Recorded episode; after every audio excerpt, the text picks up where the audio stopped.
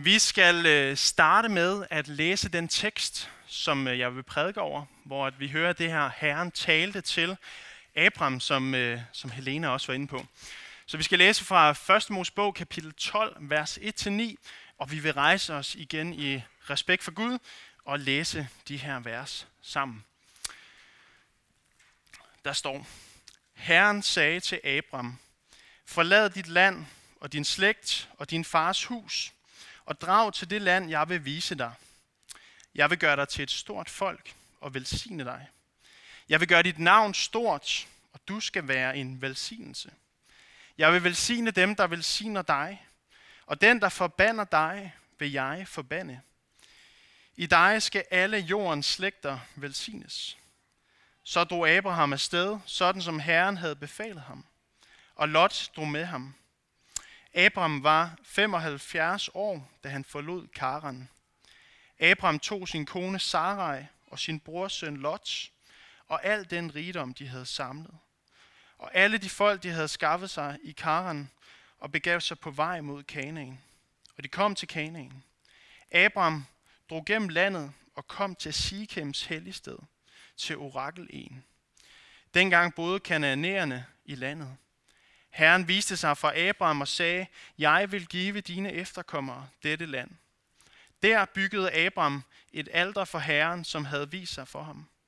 Derfra drog han videre mod bjerglandet, øst for Betel. Og han slog sit telt op mellem Betel i vest og Ej i øst. Der byggede han et alter for Herren og påkaldte Herrens navn. Derpå brød han op og drog fra sted til sted, til han kom til Sydlandet. Det er Guds ord, og det er sandt. Værsgo at tage plads igen.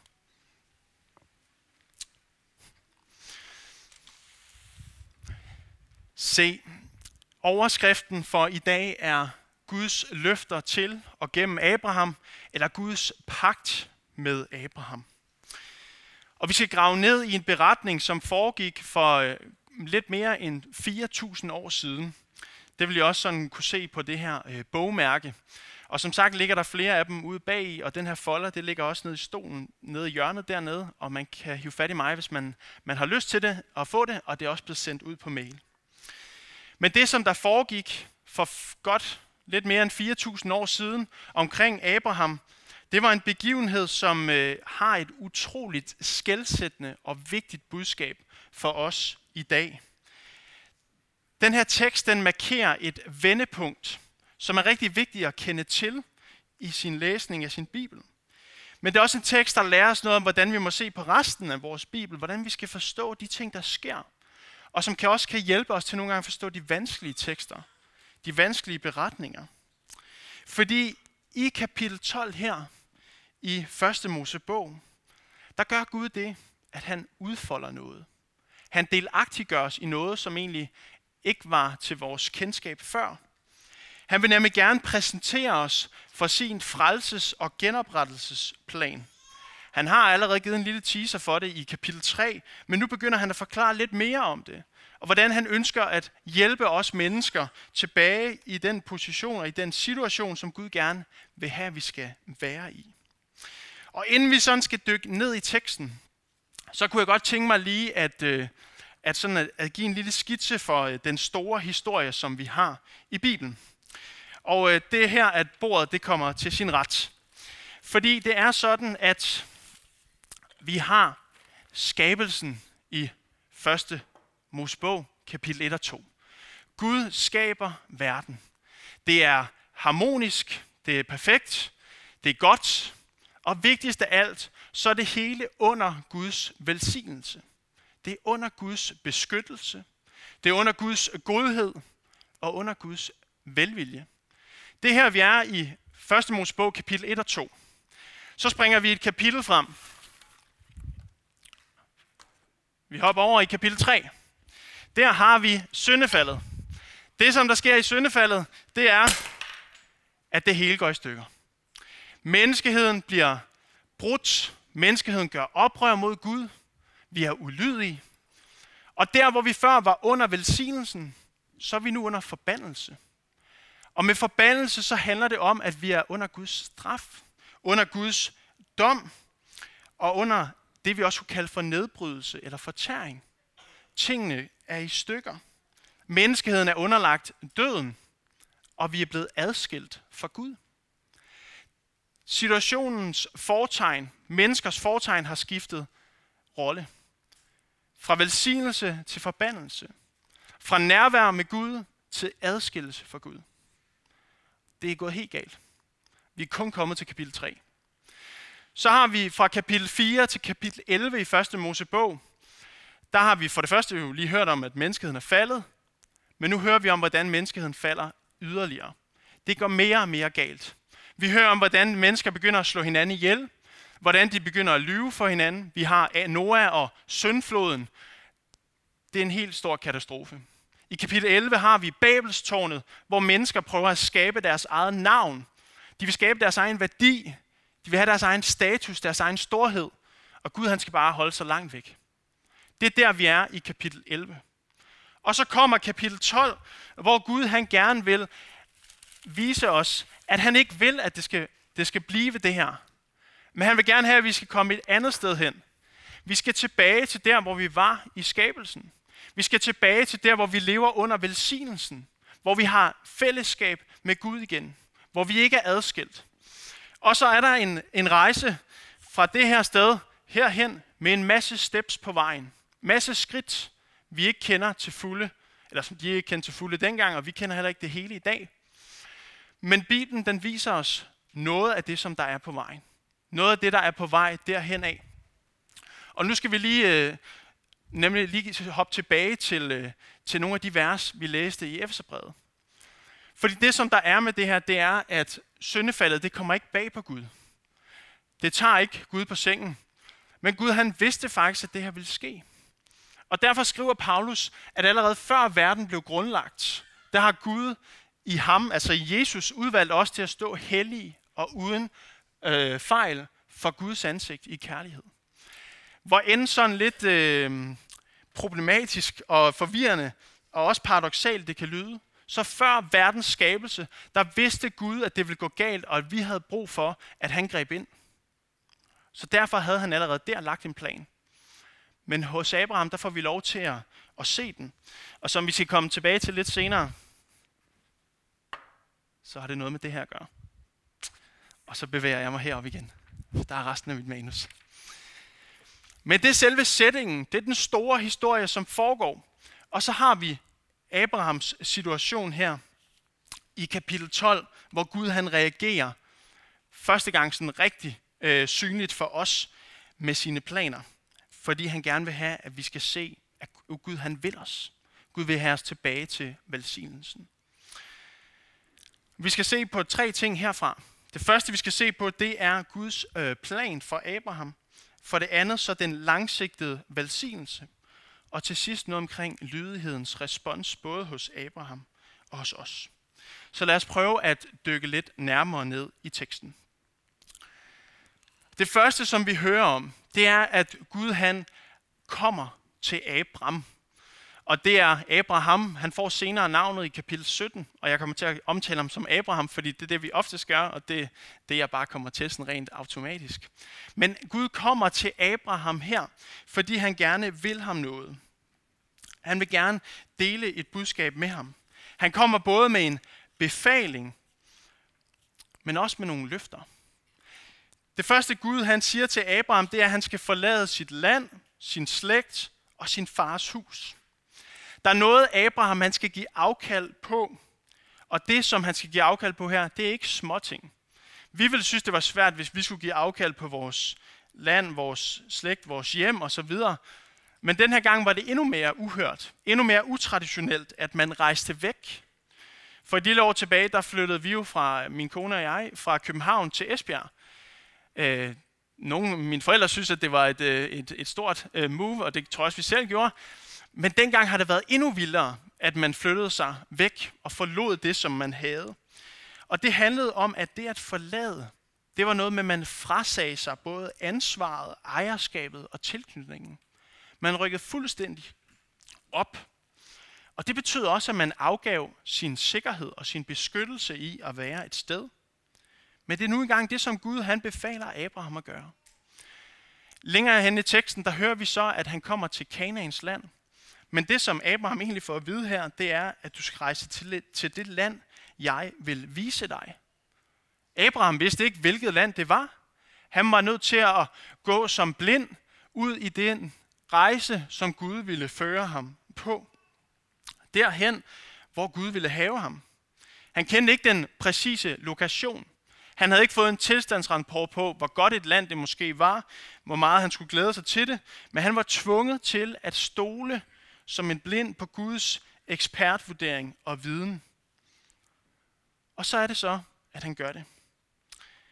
Men Gud han ikke bare beder Abraham om at forlade noget, men han lover også, at han vil give ham noget ind i det.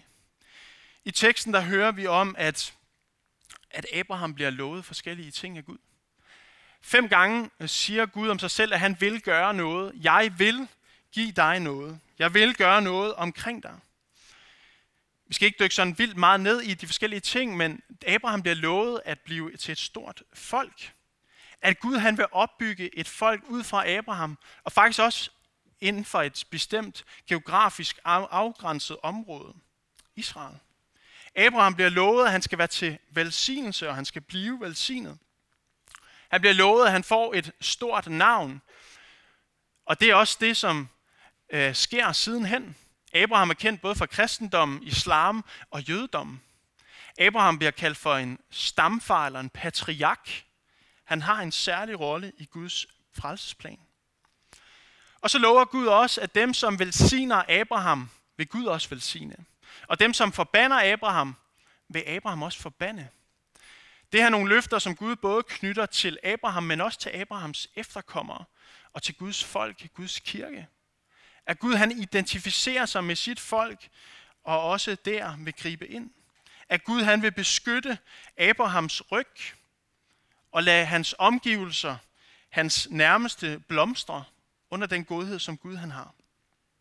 Og så til sidst så siger han også, at i dig skal alle jordens slægter velsignes.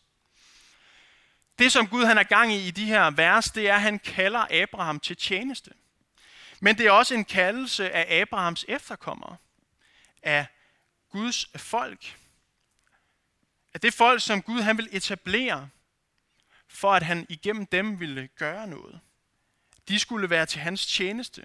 De skulle være en del af den frelsesplan, Gud han er i gang med at iværksætte, for netop at komme tilbage til den velsignede tilstand, til det evige liv. Og det er interessant, hvordan Abraham, han var ikke et klasseeksempel på en, øh, en, en stor mand, der havde alle ting i orden. Han var ikke den mest veloplagte kandidat med menneskelige øjne.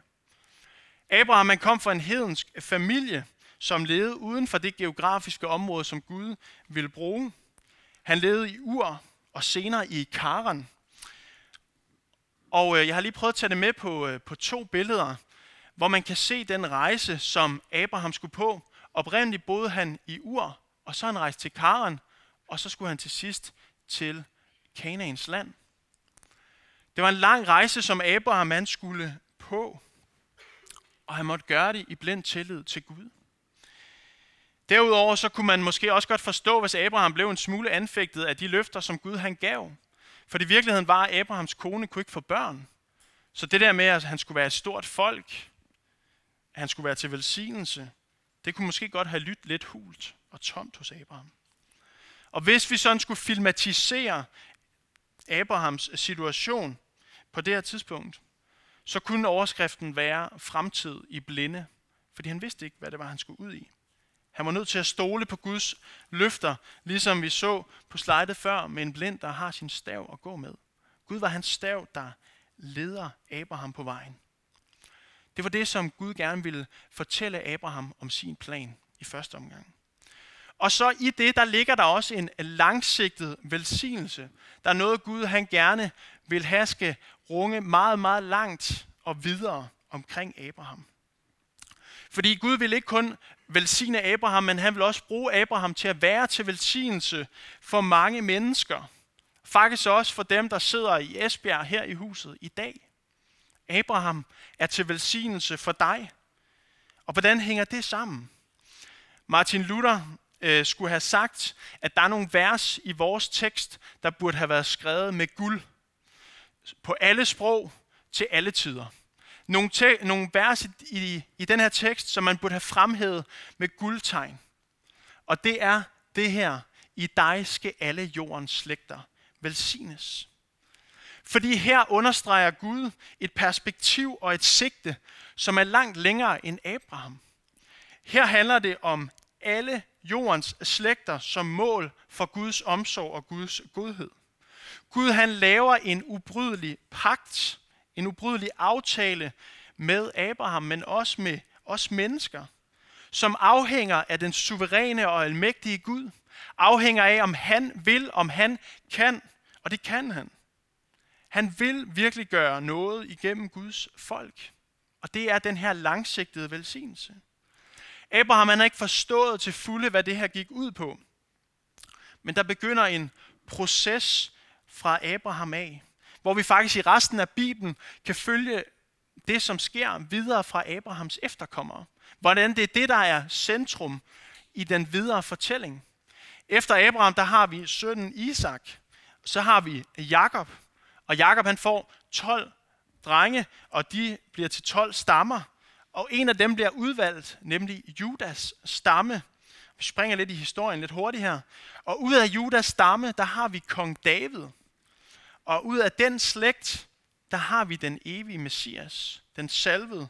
Ham, som skal komme, ham, som Israel og jøderne ventede på, nemlig Jesus. Og det er de ord, som Øh, Luther han siger, skal skrives med guld.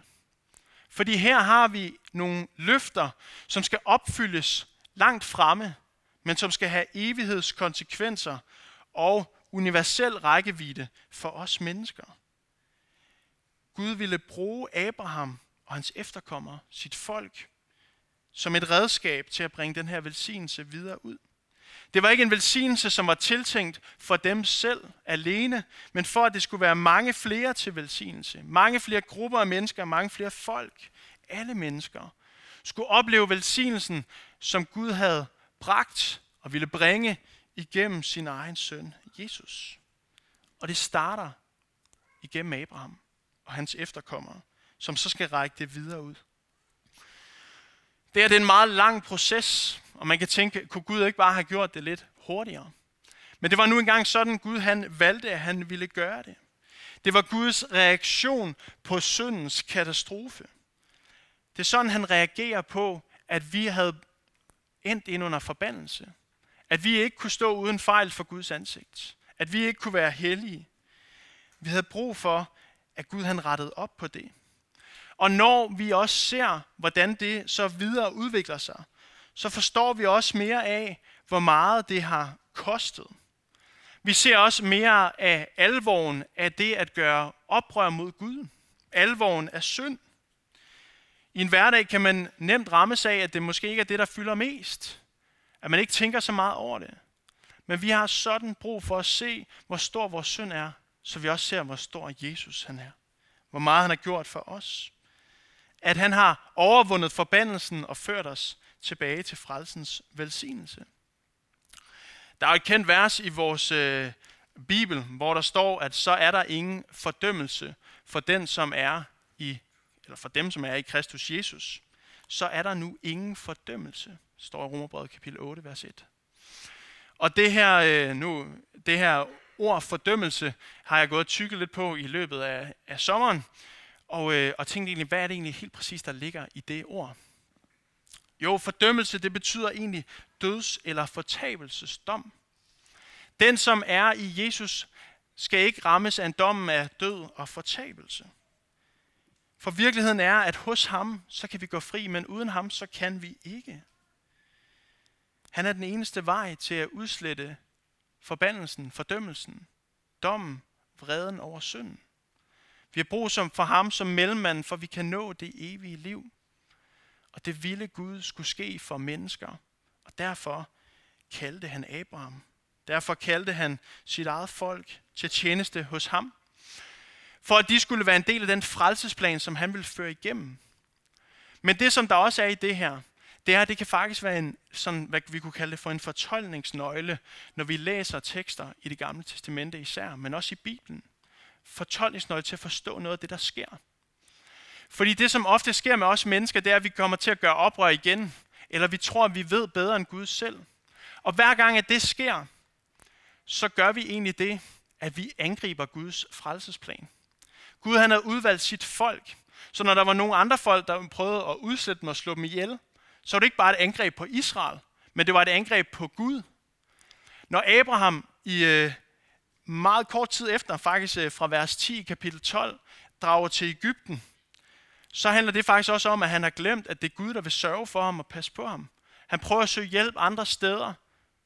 Det er faktisk også et oprør mod Guds frelsesplan. Når Abraham ikke kan, kan få det her barn, der går 25 år før han får Isak, så får hans kone Sara den idé, vær sammen med min trælkvinde, så kan du få en søn med ham, med hende hedder det. Og det gør de. Men det var også et brud, et angreb på den frelsesplan, Gud han har lagt. Gud han har en plan, som han vil føre igennem, og alt det, som er imod det, det vil han bremse. Og vi er også en del af den plan. Vi er ikke i mål endnu. Jesus har været her, men vi venter på, at han kommer igen. Og Gud ønsker også at bruge os, der hvor vi er til at tage del i de ting, som Gud han kalder os til. Og det leder os hen mod det tredje og det sidste, som jeg vil sige noget om. Nemlig lydighedens respons, både hos Abraham, men også hos os. Abraham han rejste afsted, hører vi i teksten, og øh, kommer faktisk til, til det land, som Gud han vil føre ham hen til. Og da han kommer til det land, så, øh, så bliver konklusionen på det, han ser, at øh, dengang boede kananæerne i landet. Det kunne være, at man kunne forestille sig, at Abraham havde tænkt, at nu kommer jeg til et land, som bare ligger tomt og øde, en byggeplads, hvor jeg bare kan bygge det op, jeg gerne vil. Men han kommer faktisk hen til et sted, hvor der er et folk, som Gud senere vil fjerne for netop at give Israel den her plads. Han ser hvor, men der går lang tid før det reelt sker. Og der går bare 25, at der går 25 år, som jo er også lang tid, før at han får Isak, som jo så bliver det næste step i Guds øh, frelsesplan igennem Abrahams slægt. Hvorfor ventede Gud så længe? Hvorfor gjorde han ikke bare noget ved det med det samme? Jeg tror ofte, når Gud han lader tingene vente, så er det, fordi han bruger tiden til at modne os. Han bruger tiden til at modne vores tro. Vi kan ikke altid forstå det. Men når vi bliver tvunget til at vente, så gør, bliver vi også sat i en position, hvor vi bliver mere afhængige af ham. Hvor vi er nødt til at vokse i tillid. Gud bruger ofte tiden, men også tester vores tålmodighed. Sådan fungerer det. Men Abraham er blevet til en stor mand. Han er blevet fået et stort navn. Han har fået et stort folk efter sig. Men hvis vi på en eller anden måde skulle opsummere, hvad er, hvad er egentlig det vigtigste, vi kan sige om Abraham? Hvad er Abrahams storhed? Hvad var det mest fantastiske, mest lærerige, som kan siges om Abraham? Jo, det var, at han lod Gud tale, og at han adlød. Eller sagt på en lidt anden måde, Abraham troede Gud, og det blev regnet ham til retfærdighed. Abraham, han lod Gud tale, og han adlød Gud. Det her, det tror jeg også er noget, vi meget konkret må blive bedre til at lade os udfordre af. Lad os udfordre af at lade Gud tale, og med det så mener jeg, at vi reelt også lytter til, hvad det er, han siger til os. Men også, at vi tør adlyde ham, også selvom det ikke er det, der ligger måske os nærmest. Jeg synes, det er slående, at vi faktisk to gange i vores tekst hører om, at Abraham han bygger et alter. Det første, vi hører om, at når han kommer ind i landet, i Kanaans land, det er, at han bygger et alter for Gud. Det er ikke fordi, vi skal i gang med at bygge aldre, der hvor vi er. Men det er afgørende at forstå, hvad det her alder det handlede om. Alderet, det var et sted, hvor man mødte Gud. Det var et sted, hvor man offrede til ham for sine sønder. Det var et sted, hvor man overgav sig. Det var et sted, hvor man tilbad ham. Abraham han vidste, at det var vigtigt for ham at være i nær kontakt med Gud. At have tid til at lytte. Han vidste, at det var vigtigt at bede om tilgivelse. Han vidste, at det var vigtigt at overgive sig og tilbede Gud. Og det var det vigtigste for ham. En vigtig respons på det, som Gud ville ind over ham. Fordi når vi stiller os der, hvor vi lytter til Gud, så korrigerer han os også. Så viser han os vejen. Så giver han gunstige øjeblikke for os at udnytte os over for andre mennesker. Vores kald til efterfølgelse af Jesus er også et kald til lydighed mod Gud og mod hans frelsesplan og vilje. At flere mennesker skal komme til tro. At flere mennesker skal høre om ham. Men også at vi som et samlet fællesskab skal hjælpe hinanden på vejen til målet. Vi må aldrig blive så optaget af os selv, at vi ikke ser og hjælper hinanden med forbøn, med praktisk hjælp, med gode rammer i forhold til at være sammen med Gud. Vi skal ikke bygge et alter. Faktisk er det sådan, at Bibelen taler om, at Jesus er vores alter. At Jesus er vores alter. At igennem ham, der møder vi Gud. Han er Guds udtrykte billede. Men også igennem Jesus, der er der blevet bragt det offer, som vi har brug for, der bliver bragt. Der er bragt det offer, som har modtaget forbandelsen, for at velsignelsen igen kan blive etableret. Vi har brug for ham som den, vi tilbeder og overgiver. Det at adlyde Gud, det er ikke nemt, og ofte tager det langt længere tid, end man synes, det burde gøre. Ofte kan vi betvivle hans timing, og jeg kan kun forestille mig, at Abraham har gjort det samme. Det kræver tålmodighed. Men det, som vi ser oftere og oftere, når vi kigger, det er, at Gud han faktisk har styr på det. At Gud han lige så stille til rette lægger de planer, som han gerne vil, at vi skal vandre i. Jeg talte med en den anden dag, der fortalte om nogle ting for sit, øh, sit liv, hvor et vedkommende havde tænkt, ah, hvorfor hænger det lige sådan sammen? Men når man så trådte tilbage, så kunne vedkommende faktisk se, jamen det gav jo mening. Der var en grund til, at de her steps blev lagt derhen. Og sådan er det også over dit liv. Vi må være tålmodige. Guds timing, den er perfekt. Han svigter ikke sine løfter, han svigter ikke sin frelsesplan, han svigter ikke sin løfter om at være med dig. Så tal med ham, adlyd ham, tag ved lære af Abraham. Lad ham være et forbillede ind i det her. Og så tror jeg også, at vi har et kald som kristne til også at netop at se og gå med hinanden. Vi er Guds folk, Guds kirke. Det er her Gud han vil arbejde. Vi er det instrument, det redskab Gud han vil bruge. Og vi venter på, at Jesus kommer igen for anden gang. Når han vil genoprette det, som er brudt. Når han for evigt og altid vil udslette forbandelsen og syndefaldet. Så velsignelsen er tilbage. Så vi lever evigt under Guds godhed, Guds beskyttelse, Guds omsorg, Guds velvilje. Der hvor alting bliver, som Gud han vil, at det skal blive. Der hvor det bliver fantastisk. Der hvor der er helbredelse for evigt. Det er det, vi venter på, og det er det, vi ser frem imod. Og det er den frelsesplan, som Gud han har lagt. Og det får vi del i. Og det ønsker han, at du skal opleve, at du skal smage, at du skal erfare. Lad os øh, bede sammen. Kære far, tak, at du kommer til os der, hvor vi er hver især. Og tak, at du ser hver en af vores liv, uanset om vi øh, forstår, hvad der foregår eller ej.